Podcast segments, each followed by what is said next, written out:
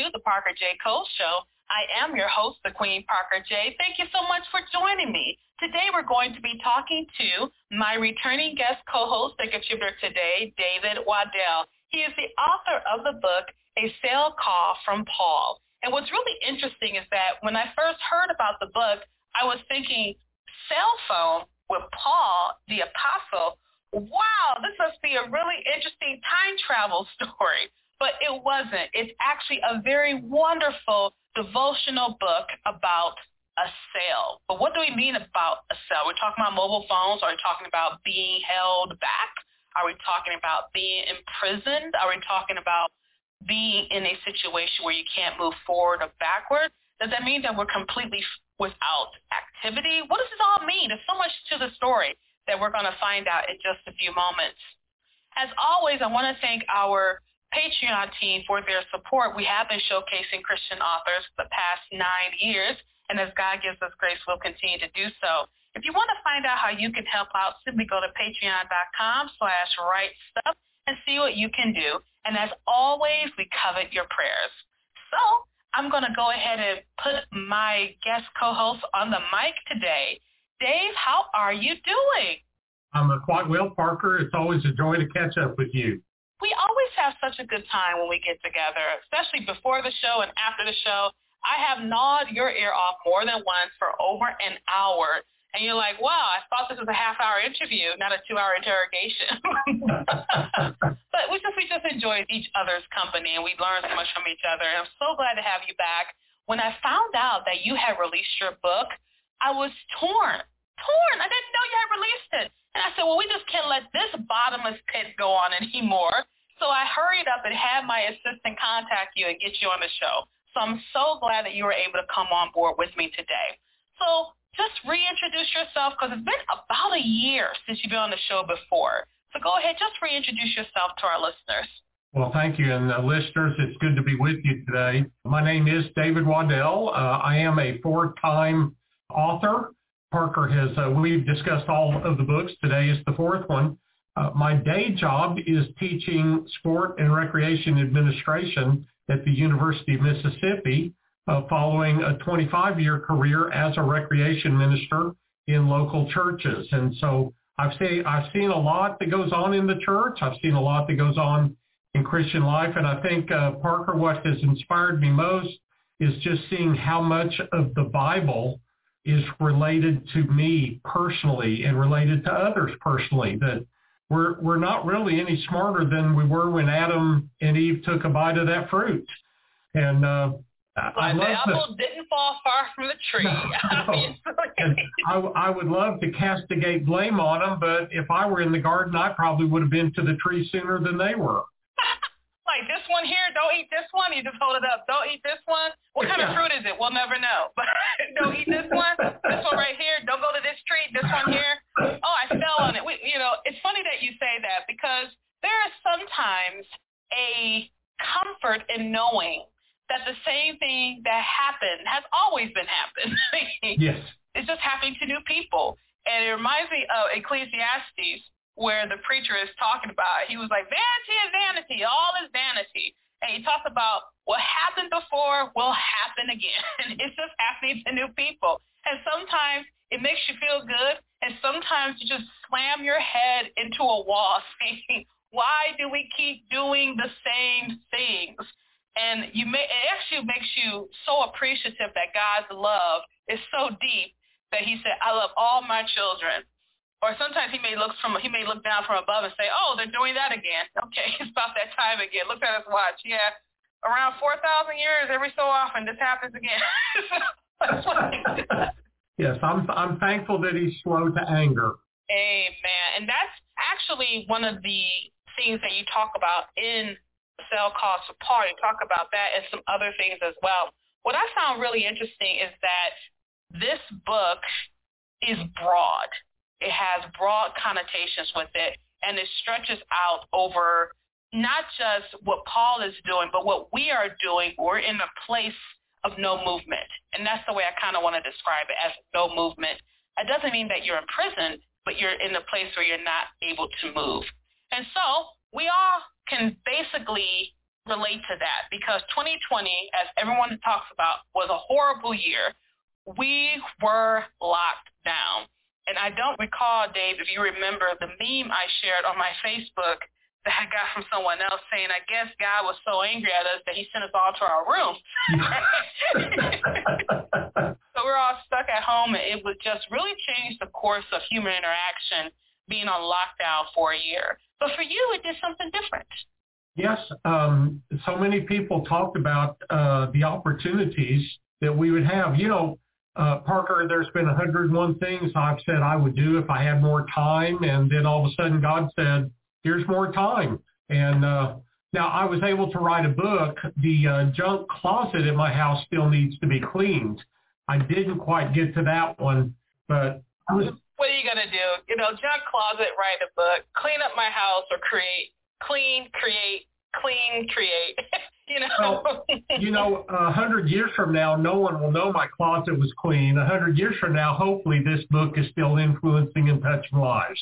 Amen. Amen. That's what we want. And it's interesting that you say that because thousands of years later, there's a book still influencing people's lives today. And this is kind of behind the background of your story a cell call from Paul. So let's go ahead and start delving into it. What gave you the inspiration for this particular book? Now, this one is weird, uh, but you know me, so you'll know it's weird. I was sitting in church and they were doing a sermon series out of the book of Ephesians. And the, the preacher mentioned that Paul wrote the book of Ephesians while he was in prison. And it bang, banged in my head oh, he, he made a cell call playing off the words. I love wordplay. I love puns. And so when he wrote to the uh, people at Ephesus and Colossae and and uh, uh, to Philemon and the, church in uh, the Phil, Philippians, sorry, I almost said that wrong. Um, he was in prison, so it was a cell call. As I started digging into it, though, Parker, I started again taking the Bible personally and just seeing golly, the things that Paul was saying to those folks are things that we need to hear about oneness in Christ, unity in Christ, um, freedom in, in all sorts of aspects of accountability in, in finance, in friendship. And all of a sudden, I'm looking through sections of uh, Paul's four letters, and uh, God has just given me all kinds of things. I mean, one of them was funny um, I'm driving to a store and I passed not one dead skunk but two dead skunks. Oh wow! And and Parker, my mind goes into memories of growing up and being a, a boy. You know, we never really mature. I mean, we used to play games around making bad smells and and all kind. You know, if you had a, a jar in the refrigerator that had gotten old, you'd you'd give it to your brother or or so and say, "Here, smell this," and just there was a joy in it but in the same way, there are great smells. You know, grandma's homemade bread and and uh, uh, a smoked barbecue brisket. You know, those kind of things. And Paul actually said, when we are obedient to Christ, when we follow His word, it makes a sweet aroma for God. So in a sense, when we do the right thing, God's smelling something better than grandma's homemade bread. Wow. And he says our prayers are a sweet scent aroma that goes up to the heavens when we pray. And so we have Paul, he's in a cell. But one thing I like that you brought out is that even though he's in a cell, he is not still. He is still active. And this goes a lot toward how we view the pandemic, particularly when we were in lockdown. And a lot of people realize that, hey, I got to know my kids in a different way because we were all stuck at home. Another person said I was able to write my book. Another person said I actually quit my job. It was stressing me out and I quit my job. A lot of opportunities came from lockdown, but at the time, you're just focused on the fact I can't go outside and play. There is a virus out there that can harm my family, no matter what you think about it. And there's a invisible menace out there. And so we focus on the negative but you were able to say Paul could have focused on the negative. I'm in jail for something. He didn't. He said, I'm going to speak truth no matter where I am. Exactly. And and the prisons is not just the lockdown. There's financial prisons, there's relationship prisons. And what Paul discovered was the freedom in life had nothing to do with his circumstances. It had to do with his attitude. And so lock him up, his spirit still soared freely. And the same thing happens. If I'm so deep in debt I can't see my way out, there's still a freedom in my life in Christ. You can concentrate. Uh, what, what's the old poem? The uh, two prisoners in a cell. One saw bars, the other saw stars. It, you know. Yeah, I've heard that before. Yeah.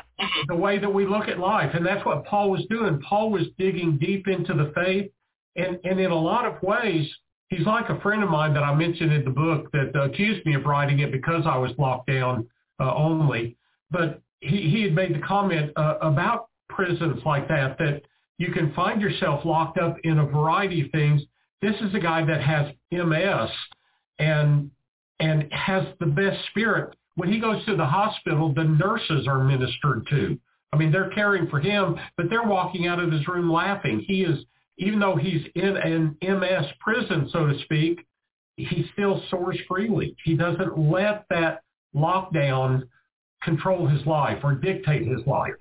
That's an interesting thing to say. I was reminded of Joni Eareckson Tada, who mm-hmm. talks about being a paraplegic and how her life as a paraplegic, you may look on the surface and see lockdown, but on the but what's happening through her life is her testimony reaching so many different people.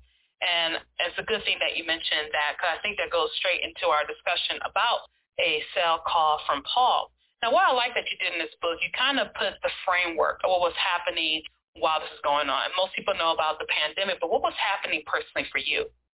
For me, uh, it, it was tough. Uh, Parker, I had one friend that is somewhat introverted that kept reaching out to me, and his message was, I know you're an extrovert. I just want to make sure you're okay. yes. yes. Yes. And and I'm telling you, it it was the and, and it sounds so menial based on what other people were dealing with. So please understand, I I do know that it is menial, but there were times I thought I'll risk death. Just put me in front of 12 people and let me make them laugh. It, it, you know, there was just uh, so much difference in life. You know, you you couldn't go to a restaurant, you couldn't go to class. I had to teach online, and I'm staring into a computer and there's no feedback, there's no action, there's no persona in there, and so it, it was frustrating for me. Now again, I, I won't compare that to what some people dealt with in the pandemic. Pause in here, and you use your experiences, and you go into Ephesians, so you go into Philippians, and so on and so forth. What's the message do we want to take from these actions that Paul did? I think the actions that I would suggest is is the overall theme is don't don't let your circumstances dictate where you are uh, in your life with Christ. Jesus didn't promise us a rose garden. He just promised that he would be with us. And Paul experienced that while he was in prison. And we have to remember, as you said, he was in prison for something he didn't do. He was he was unjustly accused, but he used it as a way because his ultimate vision that God had given him was to go to Rome and share the gospel. And so when I'm stuck in my particular prisons, good, bad, or ugly, it's the way that I, I, God has allowed me to be there for a reason to help those that I come in contact with. And I think that's important as you dig into this story. And so you, you frame the story as to what was happening for you during the pandemic. And so now we, we can't help but see the first century example. We can't help but see the parallel. We can't help but see that, hey, here's Paul in prison. Here we are in prison, and he's active. So in the book of Ephesians, you what I like what you did about this book, you broke it down to several sections. And each chapter, you kind of uh, do a chapter up to a certain verse, and you kind of talk about it. So just for the first one, we'll talk about chapter one, and you go from verses 3 to 14 and you titled this particular section "First Draft Pick Chosen," and uh, you also mentioned that that wasn't necessarily the first person you picked was you, you know. And I love your humor because you always use humor and lets me know that God does have a sense of humor when I look at you because you always say, you know, I think I cracked the Lord up at everything. So let's go ahead and talk about that particular section and what readers can expect when they read this book. All right. What what I sensed out of those verses, this is where Paul is talking about how valuable each and every Christian in Ephesus was to him. And and Parker, the line I drew on that uh, somewhat was that I was the last one chosen. I played right field. The only time I was the first one chosen in anything was when they needed someone nutty and goofy to make a presentation. And uh, I was uh, I was the most uh, popular kid in class then. But so many times, uh, and this is what Paul's telling the folks in Ephesus, so many times we think of the Rocky Mountains or the Atlantic Ocean and we think, what a mighty God to make such a beautiful thing. And then we look in the mirror and we go, ew. And the same God made both. And so we're, we're God's number one pick. Uh, you know, the NFL draft is coming up this week and everyone's all excited about who's going to be the number one pick and everything. And there's such a prestige on it. And out of all the people in the world, God chose you to be the Parker J. Cole that needs to influence the world. And so you're, you're his number one pick. And I, I think what Paul was trying to do is to say, you know, we, we always try to line up the gifts. Those people that sing and preach, they're more gifted than, than I am. I just take up an offering or I greet at the front door. And Paul was saying, no, we, we all play a role in this. And, you know, even in right field, I contributed to the team. And so we all play a part. And so it's, you don't want to get in the place of thinking in the church that I'm not as important as another person. We all are important. We're all the first draft pick. I love that example because there's only one you and there's nobody like you. And he made you the way he wanted you made. And that was in his plan. There's a lot, there's a lot to it that could really free someone listening there. You may not have picked me for the team, but God picked me to be me. And there's the only me out there is me. And I love that. I love that. When people try to force conformity onto you, and God says, I don't want you to conform. I want you to be who I made you to be. And the more you de- depend on me, I'm going to make you even greater, you know? So yeah, I, I love that. So the next thing we went into uh, with this particular one, I'm going to drop down to a couple of uh, stories. What I like about your book too, you don't have to read them in order. And I like that you title them a certain way so someone can say, oh, I wonder what this is about, you know? So let's going to drop down to shedding old skin. Now this one probably hit me a little bit harder than some other things. But go ahead and talk about what shedding old skin is about, coming from chapter 4 of Ephesians 17 through 32. All right. I'm scrolling down because I'm at that age, Parker, where I need the reminder. what was that? no. I love it. So um, we, we know that life is a cycle. Um, and, and I made the reference to some things I have found in my uh, blackberry garden with uh, dead skins from snakes and and um, all of those things. And and I made the comparison how Parker, I'm one of those people that they say you know don't throw it out until it's broken. My thing is don't broke don't throw it out until you know there's no possible hope for it. I wore shoes that had holes in the toe. You could tell what color socks I was wearing. And, uh, but they were comfortable shoes. I've done the same thing with automobiles. I don't get rid of things easy. And uh, the same thing happens with our old life. And what Paul was telling people is you got to get rid. You know, the reason a snake can survive is because it gets rid of its old skin and goes into a new skin. Uh, Jesus made the reference of wine skins. You can't put old a new wine in old skins. And Paul, I think, was saying you need to remember where you were and that you're not that person anymore. You've shed that life. You're a new person. And uh, Brennan Manning, the, the writer of Ragamuffin Gospel, uh, had a beautiful quote that I included in the book uh, because it was after he got saved that he fell into alcoholism. It was after I was a Christian that I fell into to most of my uh, deepest, darkest sins. And it, it's the point that we we have a choice. We can shed that skin but far too often we run back and try to crawl back in the same skin. Now let's take a look at pop culture real quick because you also tie that into this book as well. And the first thing when you mentioned Mr. Rogers' neighborhood, most of us in the West, we know about Mr. Rogers' neighborhood. It is embedded in our psyche, uh, whatever, however you want to term it. Childhood is Mr. Rogers' neighborhood.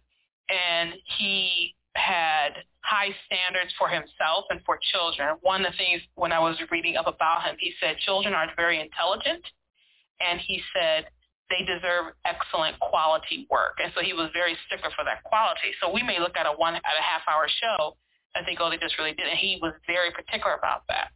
And so it brings me to the book of Philippians now. And in here you talk about Mr. Rogers, and you say, you say here, I'm going to read a quick blip of it. I can't watch It's a Beautiful Day in the Neighborhood or Won't You Be My Neighbor without getting emotional whenever the movie refers to Mr. Rogers' gift of a silent minute. Fred Rogers explained it during his commencement address at the graduates, to the graduates of Dartmouth College. I like to give you all an invisible gift, a gift of a silent minute to think about those who have helped you become who you are today. So let's just take a minute in honor of those that have cared about us all along the way. One silent minute. Now, how does this go into what's going on in Philippians chapter 1, verses 3 to 11? I'm, I'm getting to that. I think the, the reason that's there is because Paul in the start of Philippians was talking about the joy that his Philippian friends give him, the connection that he had with them. And so long before Mr. Rogers, I think Paul may have had a silent moment where he thought about them. In other places in his uh, letters, he'll actually list them uh, one by one as to what they've done. I've done that in, in this book as well. And the same way that people have no idea who Paul's friends were by their name, no one will know my friends' names, but it, the, the point is still there. People have taken me sometimes when I'm at my worst and loved me the most. And those are the folks. Now, you know, I always go back, it's a fallback. My parents, my brothers, my kids, all those people have helped love me where I am but there's just been some people that are very influential.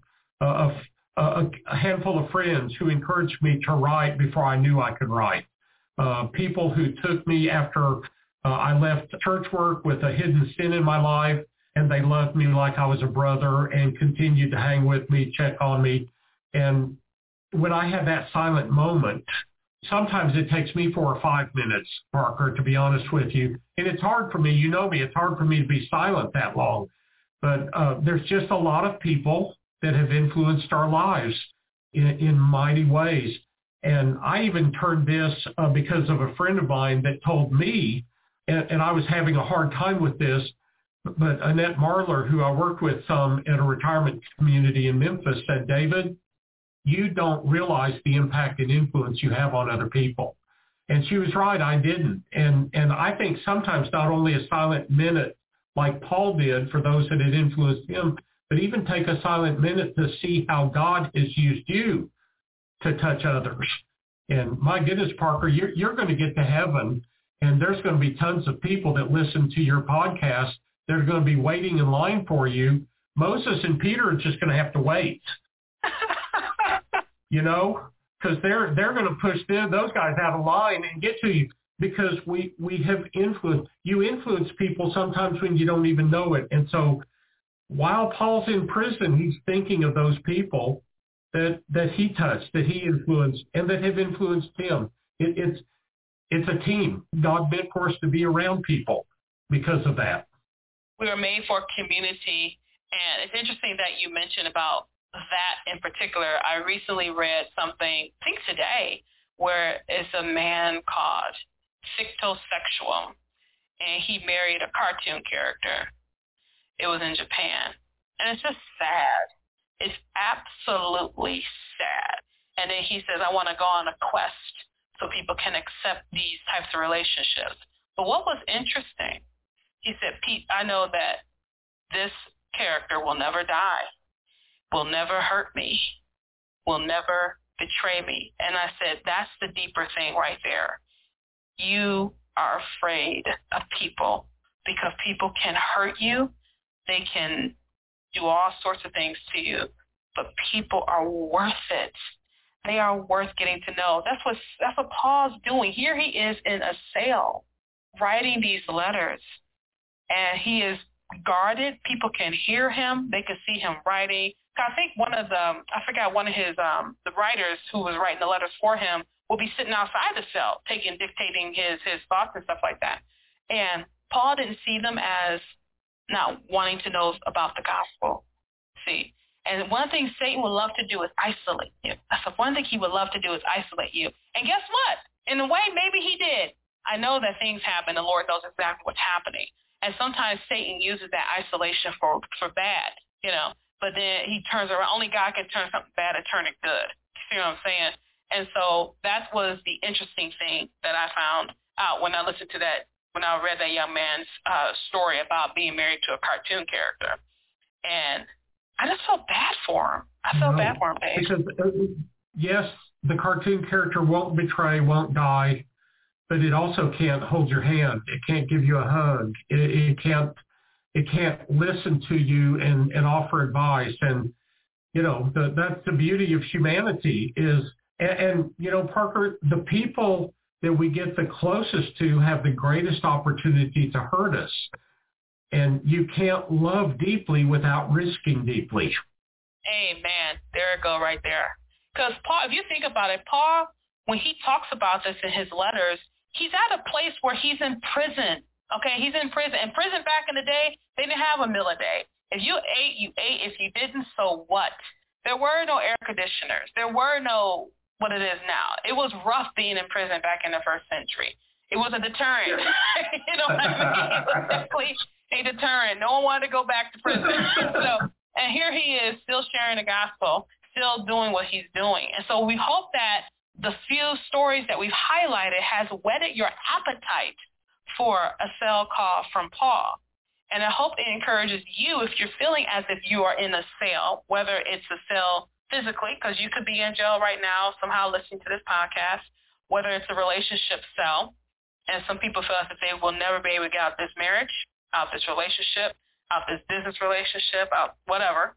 Some people feel as in their bodies because of sickness and illness, even mental ones with mental disorders and things of that nature. And, you know, you, the thing is, even if you're in that cell, you're not in prison. You're still free. You know, mm-hmm. you're still free. Go ahead and, um, as we get ready to wrap it up, go ahead and expand on that part of it, Dave. So um, the, the prisons that we live in, sometimes we get them because we actually did something wrong. Sometimes we're in prison because someone else did something wrong. But it's a prison nonetheless. And to experience what Paul was talking about with freedom is that your heart can never be imprisoned. Now, to, to up, come up with a funny quote, this just came to my mind. In The Truman Show, the Jim Carrey character looks in the mirror in the end and he says, you never had a camera in my head. It is our spirit that can be free no matter what the circumstances are. It's our attitude that can soar with the birds, regardless if we're chained to the ground. And so I think Paul is trying to remind people in the prisons they're living in where they are that sometimes they're not as free as he is in the cell. Amen. What a wonderful, wonderful way to end today's show today, David. As always, I enjoy it. And I know we just gave our listeners a taste of this book. So I am encouraging you out there to go ahead and pick up your copy of A Cell Call from Paul, which is available on Amazon.com or wherever books are sold. And just for the full title, for our listeners to know, the full title is A Cell Call from Paul, Modern Messages from First Century Prison Letters. And I want you to go ahead and pick up that copy from David Waddell today, available wherever books are sold.